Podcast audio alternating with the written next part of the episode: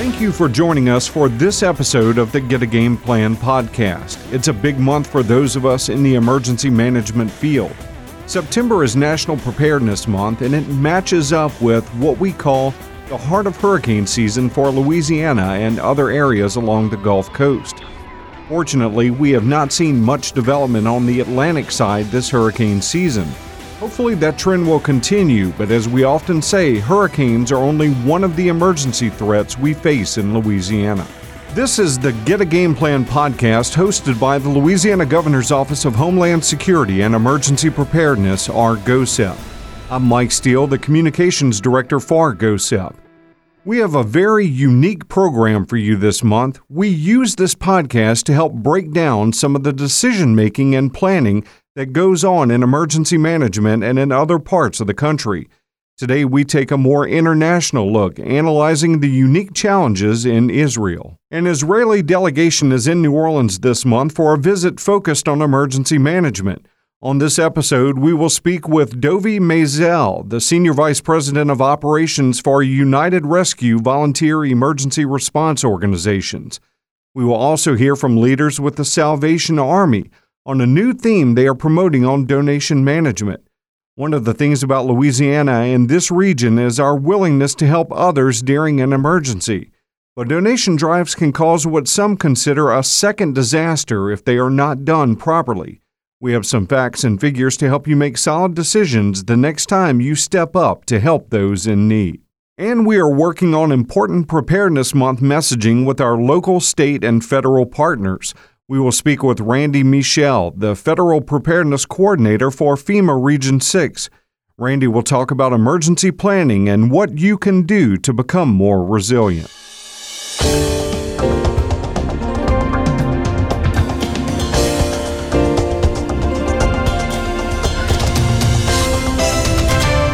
One of the things we do each show is give you a preparedness tip. Today's tip involves emergency planning if you are caught away from home.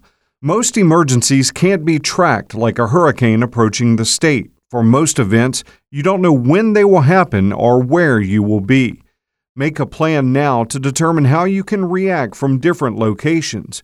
You or your spouse may be stuck at work. Do you have children or loved ones at school or another location? Now is a good time to check on things like school emergency plans for your kids. Maybe friends and family members can fill in if you are unable to get home. Maybe you travel a lot for work or pleasure. Get to know your neighbors or others who can keep an eye on your property and notify you about emergencies close to home. There are other resources like news apps or the Alert FM app where you can stay aware of potential problems if you're away from home.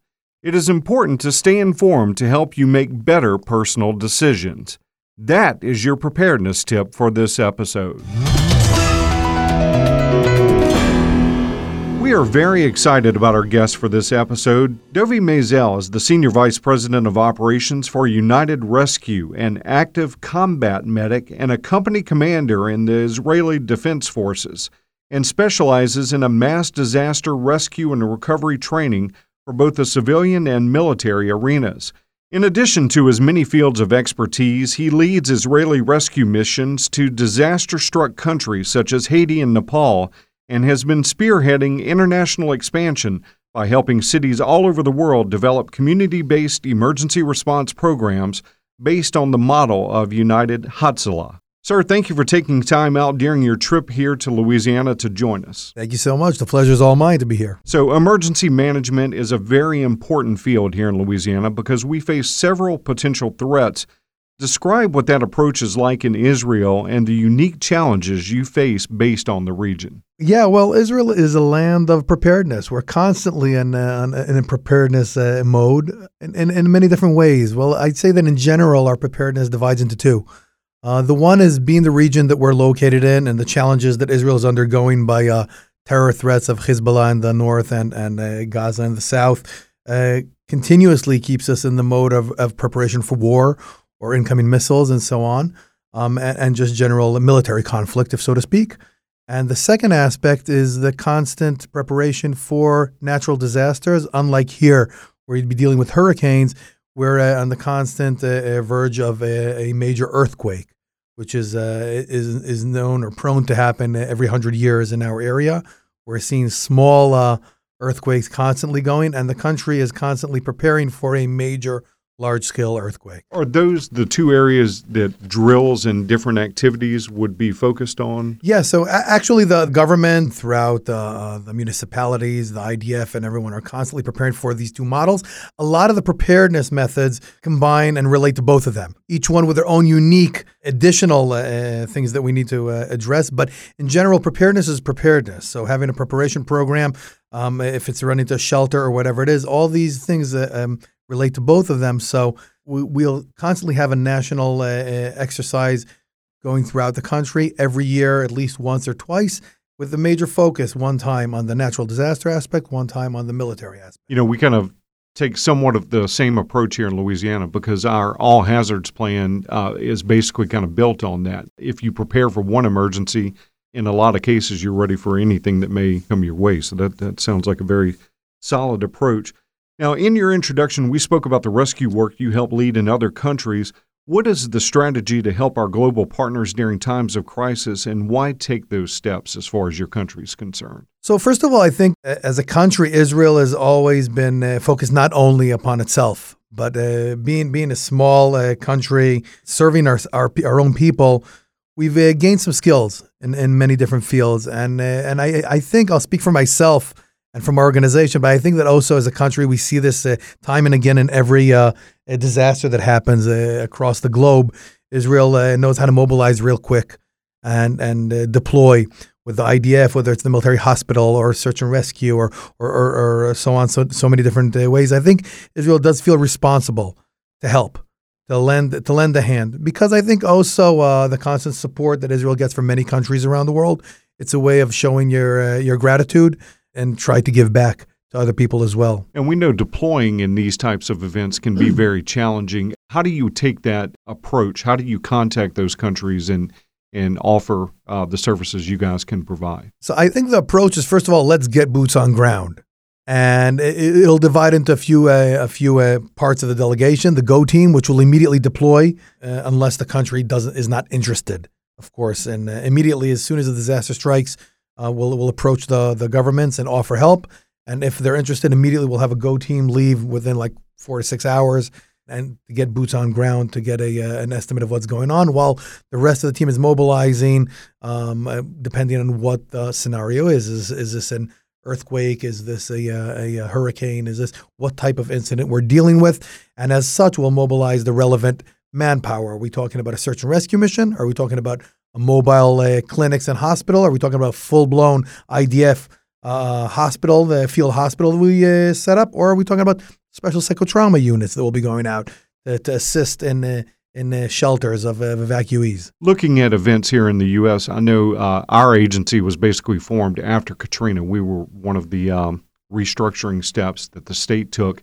As far as the events coming to the U.S. and helping out, uh, any lessons learned with those events in particular? I think that that Katrina in general uh, is looked at as a milestone in emergency uh, preparedness uh, for many agencies, um, and I think that as as an emergency uh, response agency, um, we, we look at it and try to learn lessons from uh, from other people's experience, which is part of our ideology of going out to help. We while we're helping others, we're also learning it, it's a constant learning process of, of learning what's going on in the scenario of an earthquake, of a of a hurricane, of, of other of other incidents. And I think that looking at Katrina and every incident from then, Haiti, etc., we try to take pointers for us to learn, but we see that there's a constant development of response methods. Today, we've seen, we looked at Irma, we looked at Harvey, we can see uh, programs that were in place and response, which was amazing in relative in comparison 13 years ago, which was totally totally different a world of different response. Right and and you know we try to talk to the public about that. Everything has changed as a result of katrina uh, just about every aspect of emergency management. And while things have improved you still have to adjust with the times. There's new technology that comes out. There's new forms of communication that come out you know just different aspects. So the after action reports a lot of times when you deal with these events are, are as critical as anything you work with because it teaches you to grow, you know, from that point on. So that's that's great information. Now, resiliency is a word we use a lot in recent years in emergency management discussions. FEMA's made it clear and been very blunt about the fact that some support available from the uh, federal government for previous disasters may not be available for similar disasters in the future. What do you see as the key to resiliency starting at the local level, and how are some of those issues being addressed in Israel? So I think that resiliency, by definition, is only on the local level because the resiliency is, is a subjective feeling that the, the person in the community has. And how will he gain this resiliency feeling? Only through a program that is built within the community, through whether it's faith based communities or regular community centers or community leadership, is just creating a program, whether it's through CERT programs of FEMA or, or any other programs that are built locally. Uh, which I'm not familiar with uh, in, in, in all the different states, but every every city has their own programs get the community involved, get the community engaged, get everyone in the community to have a role to play. Because as soon as you have a role to play, a responsibility that you know you're exercising throughout the year, for God forbid an incident, you know that you're you have a role to play, you're responsible for something, and that inherently will provide that resiliency feeling. And that is what we do back in Israel. Our our emergency preparedness programs are based out of the community. Every municipality, there are 256 or 262 municipalities in Israel. Each one has their own um, emergency mobilization program, which involves the community, volunteers from the community, whether it's the, the United Hatzalah EMTs, medics, and doctors, or whether it's just regular people that play a vital role in the community in times of emergency. They'll be exercised once a year, twice a year. They'll know their point of a of, of meeting in times of disaster when communications will fail. We know that the group will show up once the shaking stops. They look to the left, to the right. They see that their family is okay. Once they feel safe that their family is okay, they will deploy to the meeting point, and from there on, for the next first 72 hours, be able to serve the community. And that that is, I, I think, in my opinion, and what we do in Israel is strengthen the community with roles and, and, and, and responsibilities on them. Not only about trusting the government and the authorities. As a society, I think it's also important, and we talk about this with people that that they, we understand as a society we have a role of responsibility. Not only about trusting that the government or the agencies will provide us. We need to take responsibility. Yeah, and, to a certain extent, that's absolutely. that's definitely the case. We are working now a lot more with volunteer organizations here in the state, trying to get them incorporated into the emergency management process, even to the point where, where we can even deploy them in certain cases if that group chooses to be a part of the uh, official process. So that all of that sounds like like great advice. And it's, it's great to hear that's been the same plan in place there. I'll just add on to that because what you're saying is, is, exactly what we're doing here. We are a volunteer organization, United Hatzalah, United Rescue. Hatzalah is the Hebrew word for rescue. Uh, is, is is a volunteer organization. It mobilized more than 5,000 volunteers that are active on a day-to-day basis. These are community-based emergency responders, paramedics, EMTs, and doctors that have regular day jobs and respond to emergencies in their community on a day-to-day basis and they have their emergency mobilization programs in place, knowing what's going to happen, what their role is in time of a disaster, natural disaster, or in a military conflict, which we undergo and are challenged with constantly. Anything as far as your visit here, uh, anything you hope to take back, or, or any areas of focus uh, on this visit to Louisiana? I'm constantly on a, on, a, on, on a learning mission. Every everywhere I go, every discussion that I have with colleagues from the field, from the emergency medical field. I think that uh, the more we share um, our experience, the more we share the information with each other, the knowledge, um, like you were you were talking about the um, volunteer organizations that can be mobilized by the government, just like us, we're mobilized by the government. More and more discussions, more talks, more sharing knowledge, sharing experience will, at the end of the day, help provide a better response and a better preparedness program. If we could kind of transition for a moment, as far as technology and the resources you guys have to reach the public, plus the resources you guys utilize uh, as an agency, could you kind of describe those for us? Yeah. So, so as I mentioned, we're a community-based emergency response organization, which is it mobilizes 5,000 volunteers on a regular basis. The way we do it is Uber style. It's a, it's like Uberizing life saving. It's having people with their own day job with an app on their phone um, that that will notify them of an emergency right nearby them and dispatch them to the scene. We actually invented this um, uh, back in 2005, 2004, 2005, and and if to take it to a humoristic uh, angle is my wife always makes fun of me that that if I wasn't busy with my United Rescue and my paramedics, we'd be worth seventy billion dollars a day because I invented Uber before they invented the iPhone. Right. but but but but nonetheless, over a thousand times a day, this locates responders save lives, and and this technology is also backed up as best as we can on like a FirstNet model um, that will provide also a localization response in times of disaster based off of satellite uh, technology, uh, um, like the Nextel of satellite, sort of the next generation of it combined in this technology. So I think that will provide another layer of resiliency, of better response, and, and preparedness. Uh, what about as far as uh, information for the public? Are there sites they can go to? So to yeah, absolutely, out more about you absolutely, absolutely. Our uh, the the organization, uh, as it recruits volunteers and, and support from the community, is uh, has a website. It's www.israelrescue.org, where you can go on and, and learn so much more about what the organization does in Israel and globally uh, in our activities. And, and and everybody's welcome to join this uh, this effort. It can help everywhere. So it's not just for people inside of Israel. Other people uh, can connect with you guys as well. Absolutely, this model actually, uh, um, I, I um, I'll I'll do an unofficial advertising for those who like TED Talks, and uh, the the founder and president of the organization, Eli Beer, that started the organization, gave a TED Talk on TEDMed, and millions watched this. And this model is actually being implemented in over 20 countries around the world, uh, mobilizing and utilizing the community uh, for for life saving. Great way to end it right there. So we appreciate you taking time out with us. I know we kind of stopped you literally as you uh, landed in New Orleans from Tel Aviv. So I know it was a long uh, trip, but we appreciate you taking time out with us today. It's a great start. Thank you so much.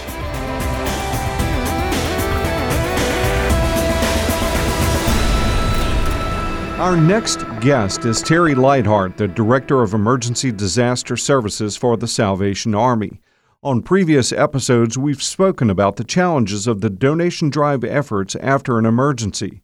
We want to be careful with how we talk about this issue because support from the public is critical, but the type of support you offer can be tremendously important.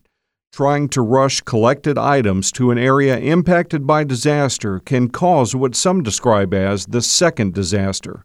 The Salvation Army has helped develop some information to describe this situation. Terry, thanks for joining us today. You're welcome, and thank you. Why is a financial gift the best way to help after a disaster and help survivors? Actually, the importance of monetary donations for the community is to allow us to stimulate the economy by purchasing items locally and also for the disaster survivors themselves um, in the recovery phase. It actually helps us to provide them with the monetary needs that they may have. Okay, and if there is an individual or a group that has items to donate, such as food, water, or clothing, what's the best process for them to go through? The most important process first is just getting the right information and making sure that in kind donations are even being requested.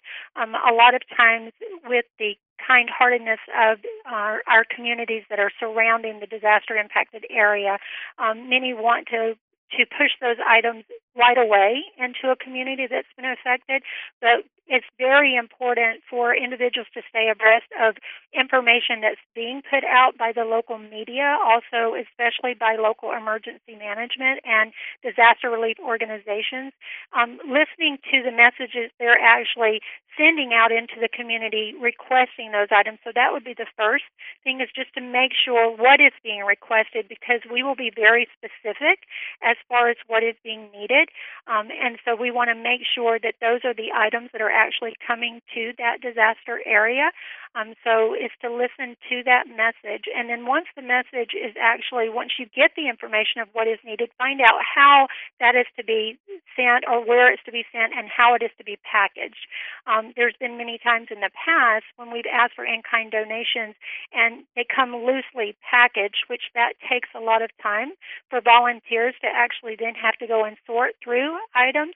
And so it's very important that once you do identify that a, a need is there, is that you understand also how that should be sent to the area. You know, that's so important because we saw after the 2016 floods in Louisiana, and I know Texas, after Hurricane Harvey, dealt with many situations where there just wasn't warehouse space available or, or resources available to even sort through some of the donated items at times. So making sure you have those steps uh, taken is definitely important. Now, when we talk about uh, donations, uh, what's the situation as, as far as uh, any type of uh, tax break? Anytime anyone specifically for the Salvation Army, and I'm assuming that this is also for other nonprofit organizations or disaster relief organizations who are requesting monetary donations, um, you will get a receipt for that um, donation that you are providing, and then you can work with your your CPA or accountant when you're preparing your taxes to make sure that you get the benefit on your tax return. And then when we talk about uh, disaster donations, how would the Salvation Army use those donations? Actually of um, all donations that come to the Salvation Army, specifically monetary, uh, go back into the community that's been affected. We will determine specifically what um, area in the impacted community may be more affected and make sure that that gets to the individuals who need it the most. You know, we've spoken with some of the groups like your group and, and some of the others that help out in a time of crisis. People don't realize, but if they donate an item, there's a cost to purchase the item, to store the item, to transport the item, and then to get the item to the person in need. And each one of those steps can be, you know, expensive at times, uh, especially after an event. So it just kind of uh, really uh, highlights the need for those financial donations when we see an event, you know, a, a terrible disaster strike. Absolutely. And recently, um, now you're probably familiar, but with the um, for the public, the National Voluntary Organizations Active in Disaster. Most states also have a voluntary organizations active in disaster. Um, recently, the National VOAD um, sent out a, a letter. This was in July to state and local officials and emergency managers, stressing the importance again of the monetary donations and then for the very reasons that you just mentioned the transportation costs, warehousing of those items, um, volunteers that are needed um, to actually place in the warehouses to sort the items when we could actually use those volunteers out, what we call boots on the ground, out in the field, providing the disaster relief. And so um, it is just so important, especially with the number of disasters that just seems to continually be increasing, um, that the public and emergency management um, organization that we all work together and making sure that we are providing the best service. And again, for those of our partners out in the communities, if they can just trust that you know what we're asking them um, is the right you know the right message and the right way to go, especially when you're asking for monetary donations, because there are a lot of questions. How is my donation being used? Um, so we want to make sure that they understand that we're being good stewards over what they are providing so um, heartfelt to provide back to the community, and mm-hmm. we appreciate everything that that they are providing. Definitely. And it's important to note the Salvation Army never places an administrative fee on disaster donations. As we kind of wrap up uh, today, if if someone wants to connect with the Salvation Army, what are some of the ways they could they could do that? Absolutely, they can actually go online at helpsalvationarmy.org. Um, we also have um, where they, if they would like to mail in a donation, that can be PO Box 1959, Atlanta, Georgia 30301, or they can actually donate by phone by calling 1 800 SAL Army. All right, Terry, thank you very much for joining us. The Salvation Army was very critical in 2016. The comments about your organization, you know, around the state, both flood events we faced that year were just tremendous. So we thank you for your uh, organization and thanks for taking time out with us today. Thank you.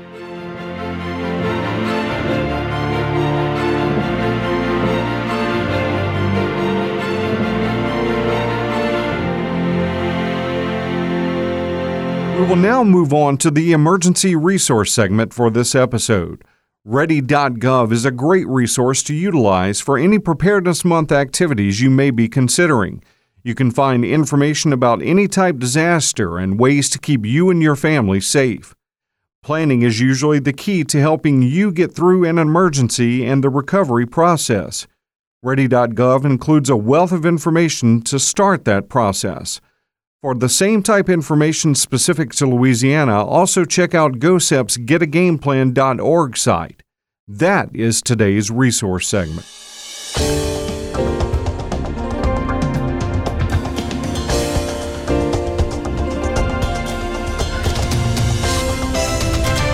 Now back to our interviews. Joining us by phone is Randy Michel, the Federal Preparedness Coordinator for FEMA Region 6 National Preparedness. Sir, thanks for joining us. Thank you. Now, September is National Preparedness Month, and here at home, Governor Edwards has signed a proclamation in Louisiana marking this activity. Uh, what do you hope the public gets out of this type of effort? Simply, Mike, uh, we hope that the public at, at the most basic level has an appreciation and an understanding and awareness of the risks that they may face in their own local communities or at the state level, and then what options are available to them to how to best manage those risks. I know some of the messaging recently out of out of Washington has been pretty blunt that some of the uh, federal support available in the past may not be available in the future. How important is it for our families and, and municipalities and states to kind of start looking at resiliency issues and, and working those issues out? No, I think that's a great point to bring up resilience. Uh, you know, from a preparedness perspective, we like to think about what is the readiness and preparedness level uh, of the individual down at the family unit level. If the families can get together and talk about things, everything from uh, communications planning to fire drills to understanding evacuation routes to knowing how to get a hold of one another in case they're separated. Uh, that's only going to increase not only the resiliency level of the household, it's going to increase the resiliency level of their neighborhood and, and ultimately the community in which they live. And ultimately going to make us less dependent from a response and recovery perspective. One of the things we try to talk about with the public is the more planning you do, you know, in the in the blue sky days, uh, the easier it is to recover from an emergency. Uh, as far as resources and everything from FEMA, what's out there to help the public kind of take those planning steps? A couple of things. Obviously, uh, folks that live in Louisiana are, are you know, most recently experienced with uh, a lot of flooding that's happened over the last few years. Uh, the coastal area is obviously prone to hurricanes. Being aware of the risks that face uh, you face there in the state of Louisiana would be number one in terms of uh, what tools and resources are available, we point everybody uh, to ready.gov. There's tremendous messaging there. There's tips on how to prepare for those specific types of threats. And we also encourage everybody to download the FEMA app. The same type of information uh, is available there. Uh, through the app, you can also uh, sign up for alerts and warnings. Um, maybe it's just a pop up severe storm that you encounter during severe storm season. Those kinds of alerts and warnings are going to help you be better prepared. With the uh, Preparedness Month theme, uh, is there anything we can expect as far as PSAs or other general messaging uh, specific to that event? Well, uh, this year we certainly are going to focus on the 15th as being a National Day of Action. We want everybody to take some form of action, whether that to be sitting down at the family level or at the organizational level, professionally with your business, to discuss things like uh, your your maybe your emergency plan for the home or your place of business. Maybe consider taking uh, some kind of life saving course, basic first aid or CPR. Um, a, a great thing to do at the family level is to talk about what insurance coverage you have. Uh, we in FEMA have a goal is to double our flood insurance coverage nationally. Um, uh, by year 2020. Uh, we hope uh, we can we can meet that goal, and certainly it's uh, it's uh, worth everybody's investment of time. But not only flood insurance, for every type of disaster you may face, check with your insurance company. Talk to them about are you covered? Are you or not only do you have the right policy, but is it does it cover you enough for what you're facing? Great advice, and I know that's something we've been working with you guys closely on, especially with dealing with the flood insurance uh, issue, with that being uh, our biggest threat here in Louisiana. Randy, we appreciate you guys joining us today. Any any last advice for the public? Uh, you know, as we uh, kind of move through Preparedness Month and, and move through the rest of hurricane season. No, Mike, I would just uh, reemphasize that the more an individual or, or the individual family unit is prepared, and the more resilient uh, that level is, and, and then walking back up through the neighborhood to the local community level, to the state level, the better the better off we're going to be in this nation. We're going to be less dependent upon response and recovery type operations, and ultimately that level of preparedness speaks to our overall resiliency as a nation. All right. We appreciate you taking time out with us. Randy Michel with FEMA. Ready.gov is the federal site you can uh, go to to learn more about specific emergencies, and, and getagameplan.org here in Louisiana is another site with similar information specific to Louisiana. We appreciate you taking time out with us today. Thank you.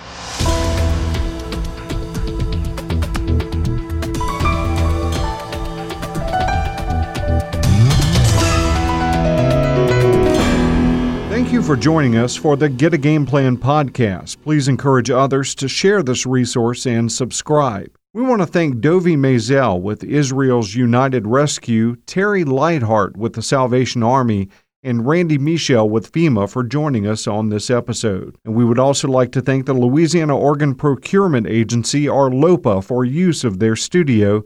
Sign up to be an organ donor today. Find out more at donatelifela.org. For more on most of the topics we talked about today, go to getagameplan.org and don't forget to follow GOHSEP on Facebook and Twitter. Remember, get a game plan. We'll talk to you again in October.